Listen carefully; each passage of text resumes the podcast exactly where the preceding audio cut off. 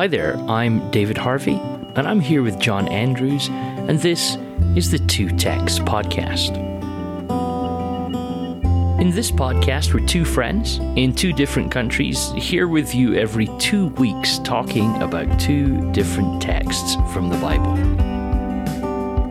In this season, as we enter our second year of podcasting together, we step beyond the stories of Jesus in the Gospels and into the book of Acts. The book of Acts is a series of stories and events from the early church when they encounter the disrupting presence of the Holy Spirit.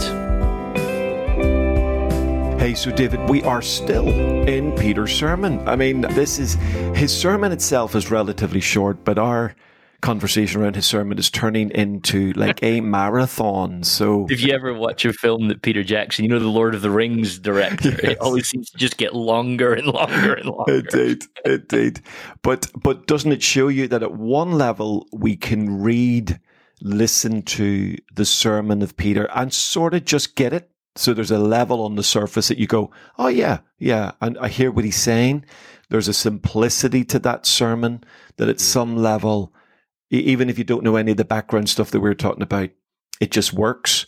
But my goodness, if we're prepared to stop a little bit, uh, lean in, and maybe see some of the gorgeous texture of this sermon and how how clever it is and how mm. brilliant it is. And last time we reflected on his first quote from the Tanakh, which was the, the quote from Joel. And my goodness, mm-hmm. wasn't that just gorgeous in terms of that whole restorative conversation? And this is that and what that sort of means to us. So, so we're going to try in this podcast and look at the other Tanakh references and we're going to try and land those. I love the use of try. try. Yes. I'm, I'm, I'm not making any promises to anybody about anything. So, shall we have a, a little lean into this? Because Peter quotes Joel, that's his main prophetic quote, and then he yeah. quotes the Psalms. But interestingly, isn't it? I, I, noticed in the reading of, of Peter's sermon, he refers to David not only as king, mm-hmm. but as a patriarch and as a prophet. Mm-hmm. So it's interesting that he is interpreting sections of the Psalms, which we which would in a Jewish Bible, Hebrew Bible, sit comfortably in the writings. Mm-hmm. And yet he's seeing these Psalms as dynamically prophetic, and he even labels Peter David as a prophet. So that's that's a it seems to be that's a new introduction to his uh, an understanding, at least at least from this new church community. Jesus has alluded to that perhaps, but explicitly, David calls David a, a, prophet. So, so shall we have a little look at those references and see what we can dig in? Absolutely, and and I think I, I mean, this is the sort of when you're doing a little work from memory. So, but I think this is quite unique to Luke. Like David is clearly a huge character in scripture, but the way that Luke introduces us to this, this, this connection of, of, of David and Jesus is, is something that he has really interestingly pushed very heavily. I know Matthew mm. makes those allusions and clearly does mm. those things, but Luke, I think, really takes this idea and, and, and wants us to see it, ensures that we see all the right quotes relating to that. So, mm. so you, this idea of, of Jesus as, as, as the, as the real true God of Israel and leader of Israel. Because I can't help but think about you know, all of the critique of David that's present in scripture. He is mm-hmm. this beloved king, but there's a lot of critique of David. And then sure. even deeper than that, you've even got Samuel's critique of kingship. Right? Mm-hmm. And so this narrative, and I think it's always worth reminding us of that, isn't it? The, the narrative is that God never wanted a king for Israel because he Indeed. was Israel's king. Indeed. And so all kings, even the great King David, are problematic that's the Bible's commentary on them. Even the great King David is problematic mm. because he is not God. So, this notion, I think, for Luke to say the true King of Israel is back and with a connection to David, but also being God himself, I think is, is, is beautiful symmetry in terms Absolutely. of, again, we alluded to it in the Joel conversation, the shalom, the wholeness, the bringing back together of the brokenness. Mm. And a brokenness that doesn't often get talked about is Israel's breaking from God as their king. We, yeah. we, will we'll actually have a human king and we'll put God in a temple. Um, yes. And that was an Acts is got God breaking out of the temple and Jesus being the king. I, we've not even read the text yet, but I feel like there's a lot of depth in that, isn't there? Oh, oh, for sure. It's massive. It's a massive idea. And I think you've summarized that beautifully. I think they are the ongoing redemptive tensions. I, I, I, I think we see God redeeming two ideas in Jesus that weren't originally his idea. Mm-hmm. So kingship was not, I don't think, I think if you read the text carefully, I don't think kingship was God's idea. You're absolutely right. Nope. But yet he redeems it in that Jesus mm-hmm. is the ultimate son of David who takes the throne, as it were.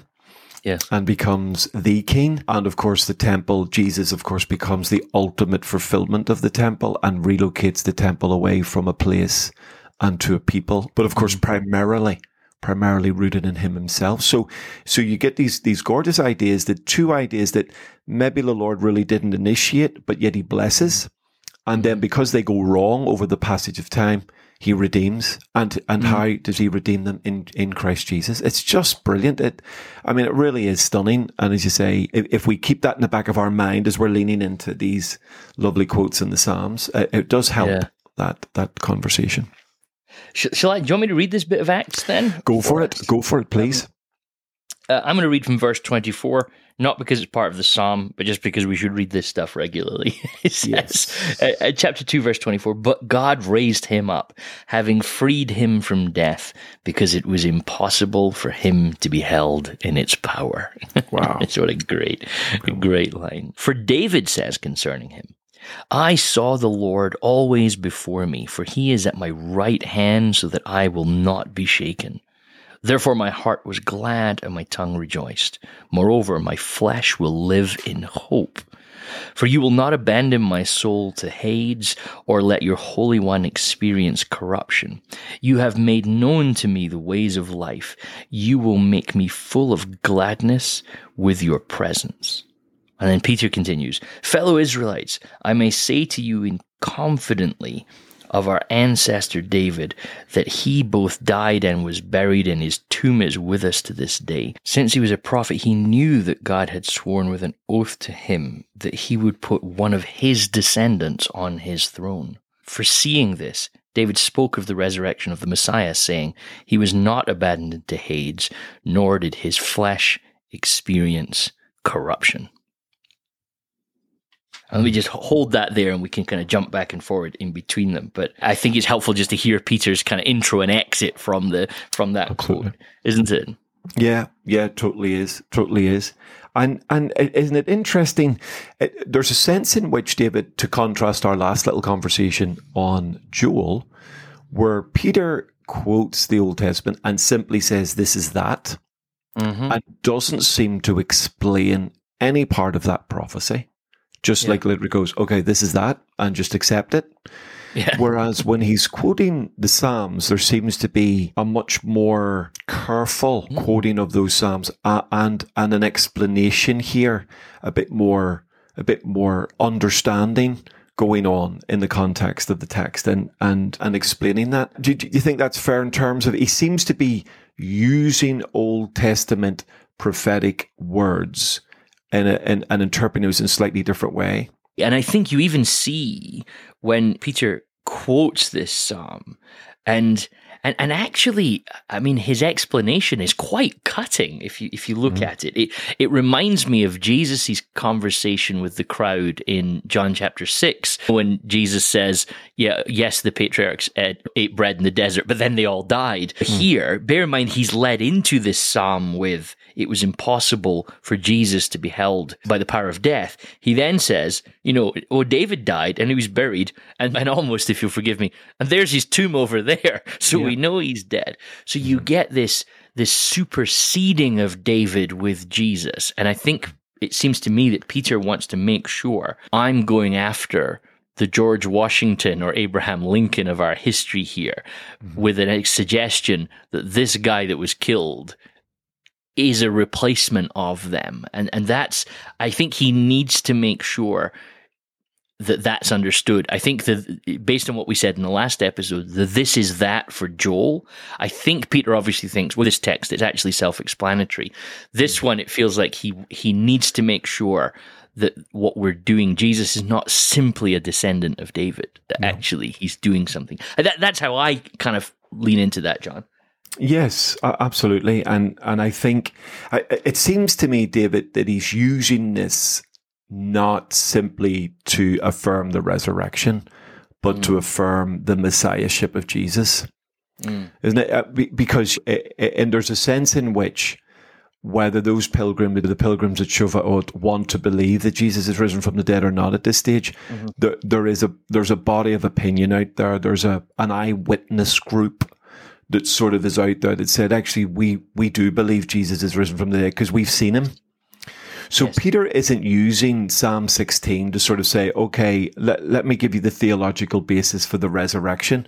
Although he no. clearly makes the point, David is dead, his tomb's over there but Jesus yes. is alive. But he seems to be using that psalm in the context of resurrection to really emphasize, and therefore, this mm-hmm. establishes the idea that Jesus is the Messiah. That, that, that, he's he's using Psalm 16 as a messianic interpretation, not mm-hmm. just as a connector to the resurrection. When he when he speaks of that, and and you, you get this sort of lovely idea within that that although he hasn't allowed the Holy One to see this corruption. It, it, begins by saying, I saw the Lord always before me because he's at my right hand and I will not be shaken. So, so you get this sort of sense of the Lordship, the Messiahship, the preeminence of Jesus mm-hmm. over David, not just the fact yes. that Jesus has risen from the dead and and Psalm 16 seems to be being used in that way. Is, is that a fair comment, do you think, in terms of how he's using that, Sam? Well, I think actually, and, and, and listen, this is where uh, one of my favorite phrases that you have used and taught me, I don't know if intentionally or not, but I've stolen it from you over the years, is don't hear what I'm not saying here. but but actually, the proof of what you're saying is in the way he he double quotes at verse 27 of Acts chapter 2. So in verse 27 of Acts chapter 2, he quotes Psalm 16. He says, For you will not abandon my soul to Hades or let your Holy One experience corruption, right? That's, that's a direct quote from the Greek text of, of the Old Testament, which is what Peter is clearly using. And yes. we know that actually yes. to go back to, if we go back to Joel 2, he, yeah. we know he's you can compare he's definitely quoting the the, the Greek yeah. text there yeah the Septuagint right so what's interesting then when he comes back in verse 31 he says foreseeing this David spoke of the resurrection of the Messiah saying and now he requotes that that verse that verse 10 of Psalm yes. 16 again but this time he doesn't quote it directly he paraphrases it and notice that he drops out the the personal language, right? Mm. So because in the psalm it's David saying, "He will not let me be abandoned to Hades." Yeah. Now Peter says, "Oh no, this is about the Messiah," and he paraphrases it to make his point. He was not abandoned to to, to Hades, nor his flesh experienced corruption. So it, it's quite an interesting. It's very subtle, and you, you almost don't see it if you're t- too mm. quick. That the second time round, he he actually puts it as a quote, not as a quote from Scripture, which mm. I think gives us a direct insight into exactly what Peter is doing with this text. Is saying mm. this text that David was speaking about himself actually prophetically, even unknown to David, which I, I, think the Old Testament's always open to the fact that the prophet is not always fully aware of the impact Indeed. of the prophecy. Peter now takes that and says, here's where that text is actually mm. applying to. So I think, I mean, I think that defends your point that you're mm. making again on another level, if that makes sense. Yes, absolutely. And and again, doesn't Peter sort of emphasize that by referring to David as a prophet? So Yes, exactly. So how you know and again, aren't we helped sometimes? We, we've we've done this before. Where sometimes the way the New Testament writers and thinkers interpret a text helps us to read that text differently. So, yeah. if you were reading Psalm 16 in its ordinary context, you're mm. your conclusion of that might not incorporate the day of Pentecost and and also the sort of the connection to the resurrection of Jesus. But it's it's Peter, probably helped by Jesus in those 40 days of download between resurrection and ascension. I, I would be shocked if Jesus hasn't guided them through some of these amazing passages. And so now Peter would have seen David as a king before, mm-hmm. but now he's seen him as a prophet. He's seen he's seen these this language as prophetic language pointing forward to the Messiah.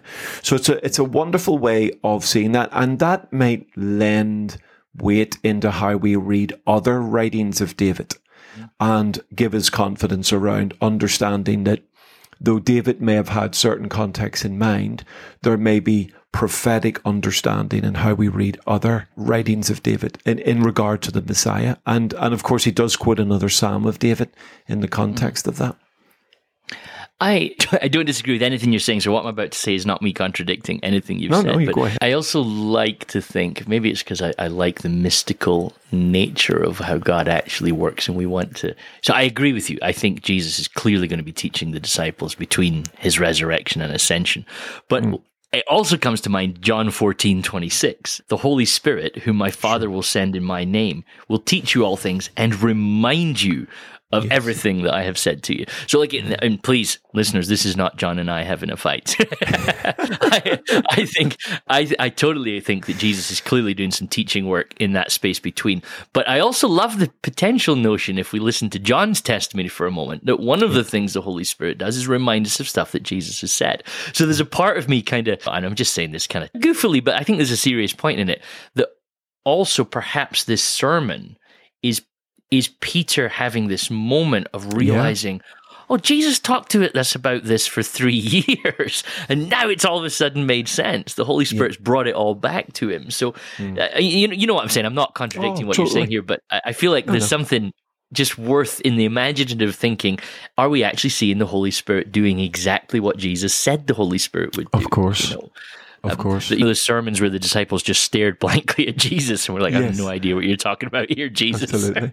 No, no, no. I would totally agree with that. Absolutely. And and that sense of direct personal revelation from the Holy Spirit. We we have to believe that that's all part of the equation mm-hmm. within that. And and and Peter, by the power of the Spirit, is reminded of these wonderful words of Jesus, however they came to him, and this a dot has now powerfully connected for him. So, so he's seeing David as a prophet and these words as prophetic. So doubly powerful, really. Absolutely.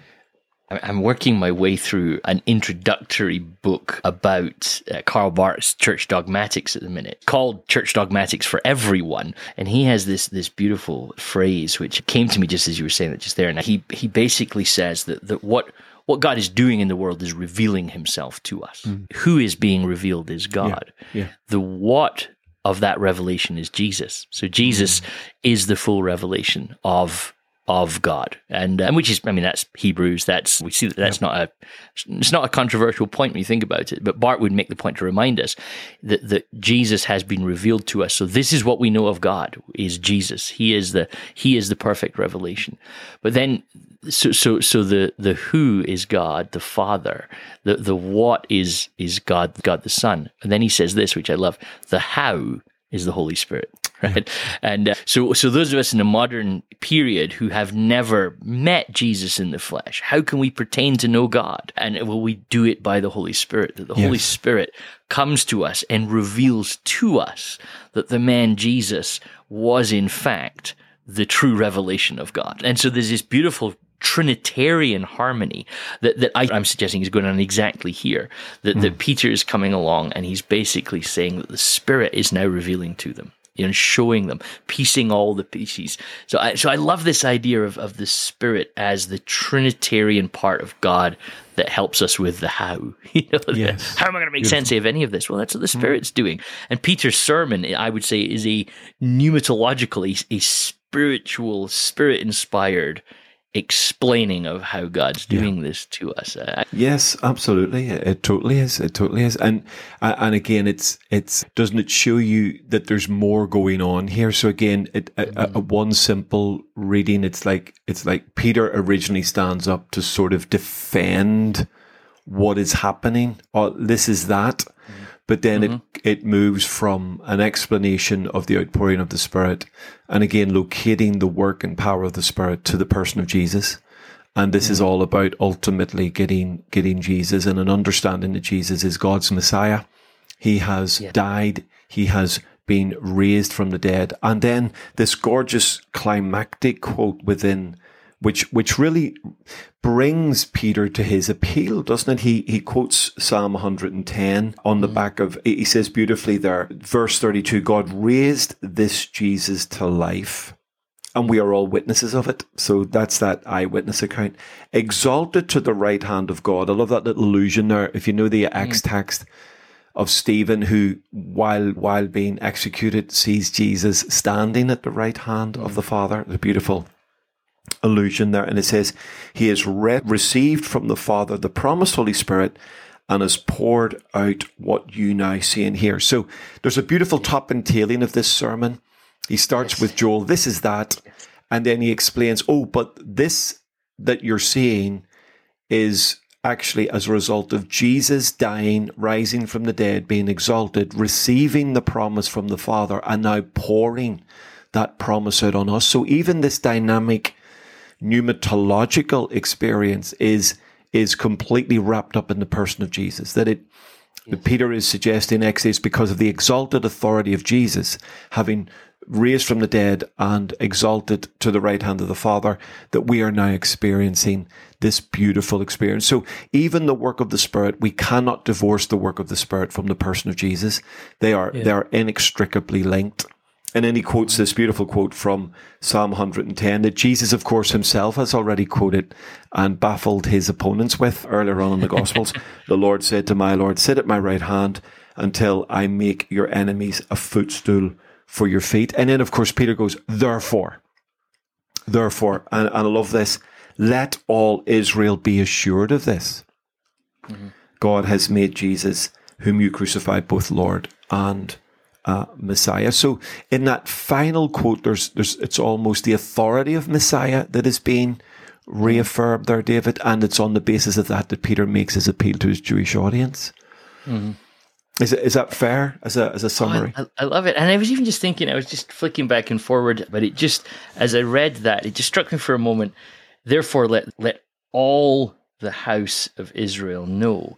And I just immediately was drawn back to the beginning of chapter two, hmm. where mm. where Peter makes the point that they were all together in one place, and suddenly yes. from heaven there came a sound like a rush of a violent wind, and it filled the whole. Now the word is whole there, not all, but the whole house. But it just I just thought isn't it interesting that we've got yeah. the, the Spirit filling the whole house, and now Peter saying, "Let all the house." Mm. know that, that, that God is doing this. I it's it, it just it distracted me for a moment there. I no, thought that's kind of that's kind of neat. But but yes, no, I, I I completely agree with you on, on what's on what's happening uh, on what's happening there, and I think I think it's a beautiful way to make sense of why Peter is bouncing through the text that he is mm. bouncing mm. through. Mm. Yeah, Be, because the, this idea that it's the, the the experience of the Spirit is happening because Jesus has risen, Jesus mm. is exalted, and Jesus therefore has authority as mm. Messiah to send this Holy Spirit to us. So I, yes. I love the way he's connecting the pneumatological reality to this Christological reality. And that's all part of an eschatological reality. Sorry. So, so it's all a bit of, so you get this Jesus understanding that is inextricably linked to this outpouring of the Spirit, which has this this sort of keen impact of of creating a community that is mm. built on the revelation of Jesus as Messiah yes. and empowered by the Spirit that that Messiah has had the authority to send. Yes.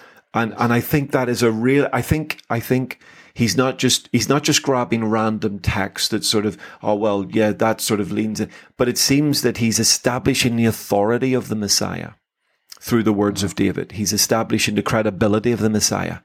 He's establishing Jesus once and for all, not only as the one who died and rose, but now he's the one sending this spirit to us as part of his ongoing mandate eschatologically, if you like, in the kingdom of God to, to save and change the world. And, and that all links together so beautifully with the earlier parts of Acts and, and even some of the Gospels. So, see, so what's happening here, John, is you, you're forcing me back into more Karl Barth, right?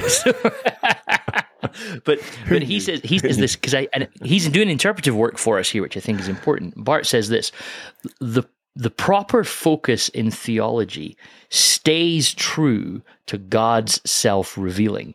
Yep. The whole history of God has been and continues as an event which encounters humans. So God, mm. so he's saying basically God is God is coming towards us, and He's revealing Himself in that process, right? So then he says this, and, and I love this, John, and it's such a warning to me as an individual, to me as a pastor, and I think to all churches. He says Barth says this, and I think this is what Peter's doing here, which is why I'll bring it up just now. The crucial task for humanity has been to determine whether to have a religion based in revelation, right? Mm. So essentially, God reveals something to us, and we then build our structures and practices off the back of that. Or we could choose, he says, a revelation of religion, which is basically where we humans decide to structure a religion and try and fit God into it. He says one attends to God's self giving, as in God's grace, and the other forms of pious living. Right? So, wow. so we've got one which basically makes us feel really holy, and one which actually makes us reliant on God's grace. And he says this the key methodological commitment for proper theology is to keep revelation prior to religion and never to reverse the order. Right? Wow. And, and I think that actually works right now. I think that's Barth reflecting theologically on something that I think Peter is doing here. God mm. has revealed himself to us in Christ. And, yeah. and therefore, we're going to make sure that Everything else comes second to that. Jesus is Lord first, and whatever we do must be based on that revelation. And I think that's what Peter's doing here, is even now trying to reread the Old Testament to say, nope, this also is a revelation of Jesus. I might suggest, not as a spoiler for future episodes, and at the pace we're going, it's going to be months, so people have forgotten it by the time we get there anyway. But but I would suggest that what you see happening in the in a lot of acts, and I think it's fascinating that Luke doesn't hide this from us, is you see a lot of acts trying to reverse that order. You know, yes. well, we don't like what these these disciples are doing. How do we mm. how do we stop that happening? Oh, even the church itself sometimes going, oh, I'm not sure if the Holy Spirit wants to go over there. And I think what I like about Barth's interpretation of Scripture in this is that Scripture's calling us always to keep the revelation of the Holy Spirit primary. That He is going to guide and shape things, and and that's that's actually then proper theology. Yes. And even in our Pentecostal history, there's been a temptation sometimes to go, well, let's develop our theology and see if the revelation of God in the Holy Spirit fits to that. Yeah. What we see in Acts is everything will be subservient to the revelation of Jesus, the resurrected and crucified one. And I, I, think methodologically for us as Christians, Peter is showing us something even it's profound in what he says, but it's profound in what he does for us yes. as well. Yes, absolutely beautiful. Absolutely beautiful. And and I think that is a gorgeous idea on which to land this podcast that actually mm. though Peter seems to be explaining the Holy Spirit, he is ultimately absolutely establishing the the, the person of Jesus mm. and the work of Jesus through the Spirit. Mm and the continuation of the work of Jesus through the Spirit to this new ecclesia, this new community.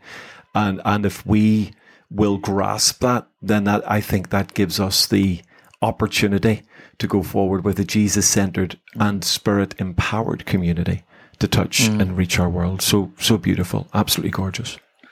And of course, the response to a sermon like this is what should we do. Absolutely. And John and I are not going to promise we're going to be able to answer that question in one podcast. One podcast. But, no, but no. come back next time where we at least try. we will. We will. We'll have a go at that. Absolutely. Bless you all. Well, that's it for today. Thank you so much for listening, and we hope that you enjoyed it. If you want to get in touch with either of us about something we said, you can reach out to us on podcast at 2text.com or by liking and following the 2text podcast on Facebook, Instagram, and Twitter. If you really did enjoy the episode, then we'd love it if you left a review or a comment where you're listening from. And if you really enjoyed this episode, why not share it with a friend? Don't forget that you can listen to all of our podcasts from this season and others at www.2text.com. But that is it for now. So until next time, goodbye.